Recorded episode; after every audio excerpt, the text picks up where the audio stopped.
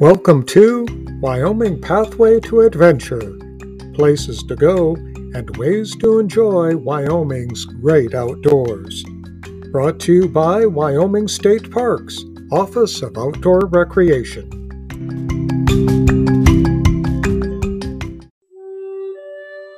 Howdy, this is Pathfinder Bruce Shiliano, and we're here at Medicine Lodge Archaeological Site for the 50th birthday celebration with Bighorn District Manager Brooks Jordan with Wyoming State Parks. Hello, Brooks.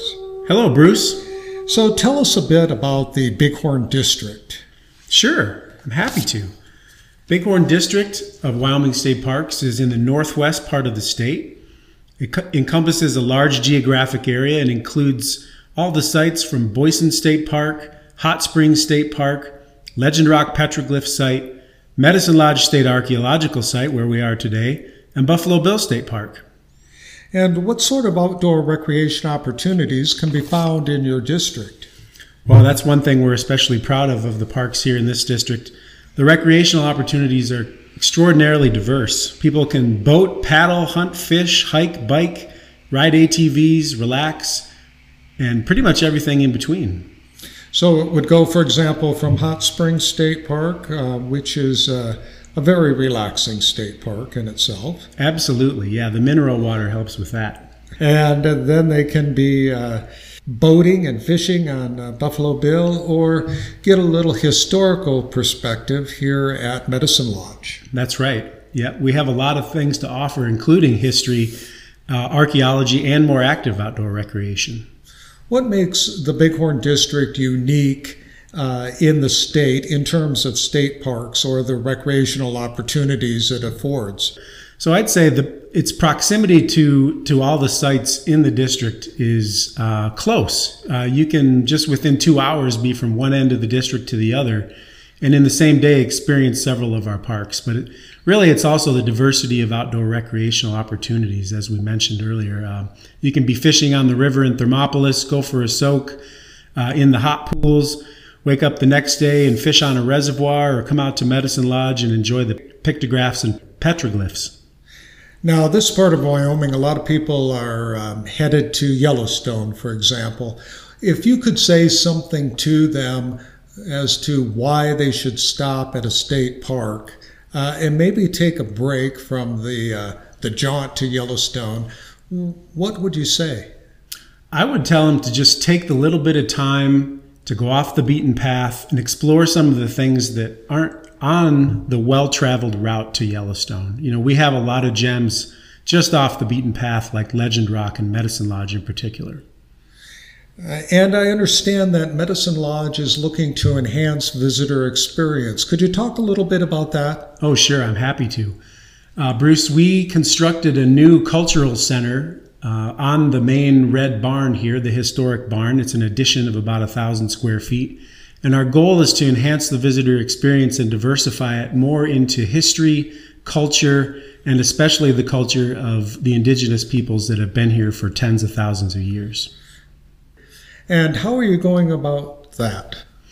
Well, we are designing and constructing really immersive and interactive exhibits. And it's going to be something that really people aren't used to seeing. It's going to be exciting um, and, as I mentioned, very interactive. Uh, we're going to be using sight, sound, and tactile elements. Um, there's going to be animations, and we're really going to immerse people in a period of time uh, so they can experience what life would have been like for the people that lived here thousands of years ago, just up until also about 200 years ago or so. Last evening, I was taking a hike here in Medicine Lodge, and it, it's a, a very welcoming environment. It's very beautiful.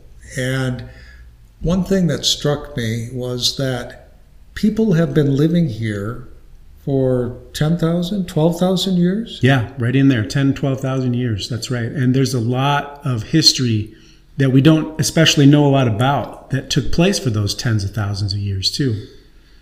How about accessibility, uh, facilities for people who are disabled, for example? Sure, sure. So, at all the sites in the Bighorn District, we have um, ADA accessible campsites and restrooms and other facilities.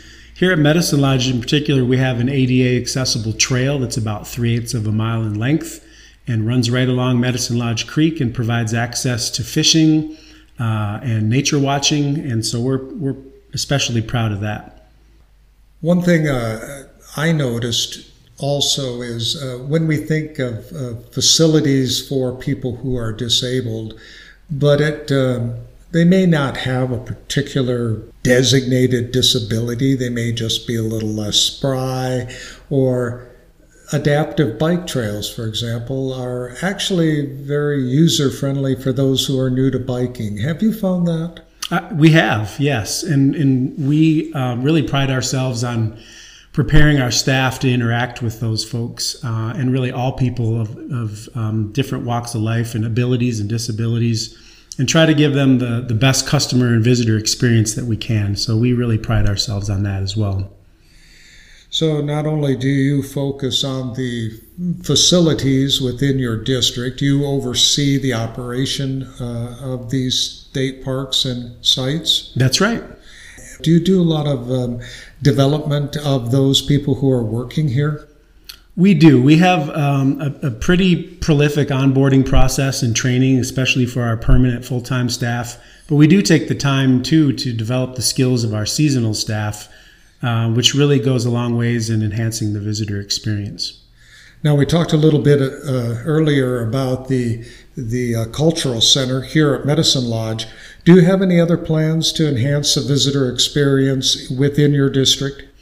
Oh, absolutely, yes. Um, in recent years, we've developed um, multi use non motorized trails at Hot Springs State Park, and those trails are going to continue to develop on, to enhance the visitor experience. We're working on some new concession offerings at many of our parks as well. Um, and we're listening to what people have to say in our visitor use surveys and trying to respond to provide the services and programs uh, that people might be interested in. One thing that impressed me too here at Medicine Lodge, there's public corrals. What is the thought behind that? Sure. So it seems as though uh, there's still a, a, pretty good segment of, of folks that like to go out on horseback and maybe just don't have access to areas where they can do that and horse camp. Um, but it's relatively easy to come here to Medicine Lodge and utilize our corrals, stay for a weekend or longer, and do uh, do some trail riding. And uh, we've got a really a wonderful corral set up here, and really welcome um, equestrian folks and people that love to get out on the trail on a horse. Also, another unique thing I noticed was at Buffalo Bill State Park. I spent the evening there uh, a couple nights ago, and there's a public library. That's right. Yeah, we call it the uh, Little Park Library and uh, it's free for, for visitors to come in and, and check out a book or even take one with them if they leave one when they go. And it's just a great resource for those people that maybe want to sit down by the campfire and read a book or learn a bit, a uh, little bit more about the area that they're spending time in. Now, some folks may come from um, states or foreign countries that uh, have a much greater population than Wyoming.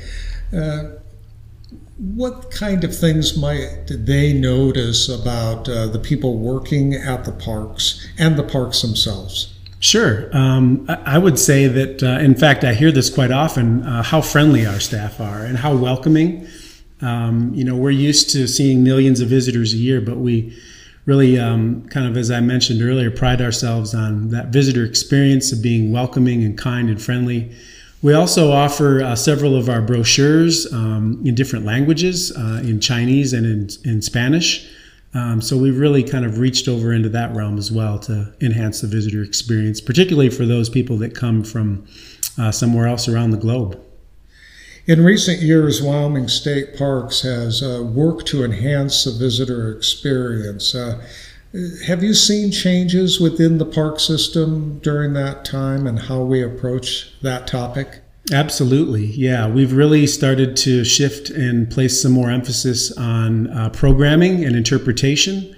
In fact, uh, here in the Bighorn District, we hired a, a, seasonal interpreter to cover all the parks uh, throughout the summer season. And uh, her name is Ellie. Hello, Ellie. Um, we'd like to, uh, well, she's developing several programs and going to be working at every single park in the district throughout the summer through September. But we're seeing that more across the state as well. We have two permanent full time interpreters, and uh, I don't see that changing. I think we're headed more in that direction. Well, thanks for this little chat today. It's been great, Bruce. Uh, it's been a pleasure. Thank you. And we'll all be looking forward to the opening of the Cultural Center here Ian, when will that be? Uh, we've got that planned for the third weekend in September, and we'll have some more details coming out soon. Thank you. Thanks.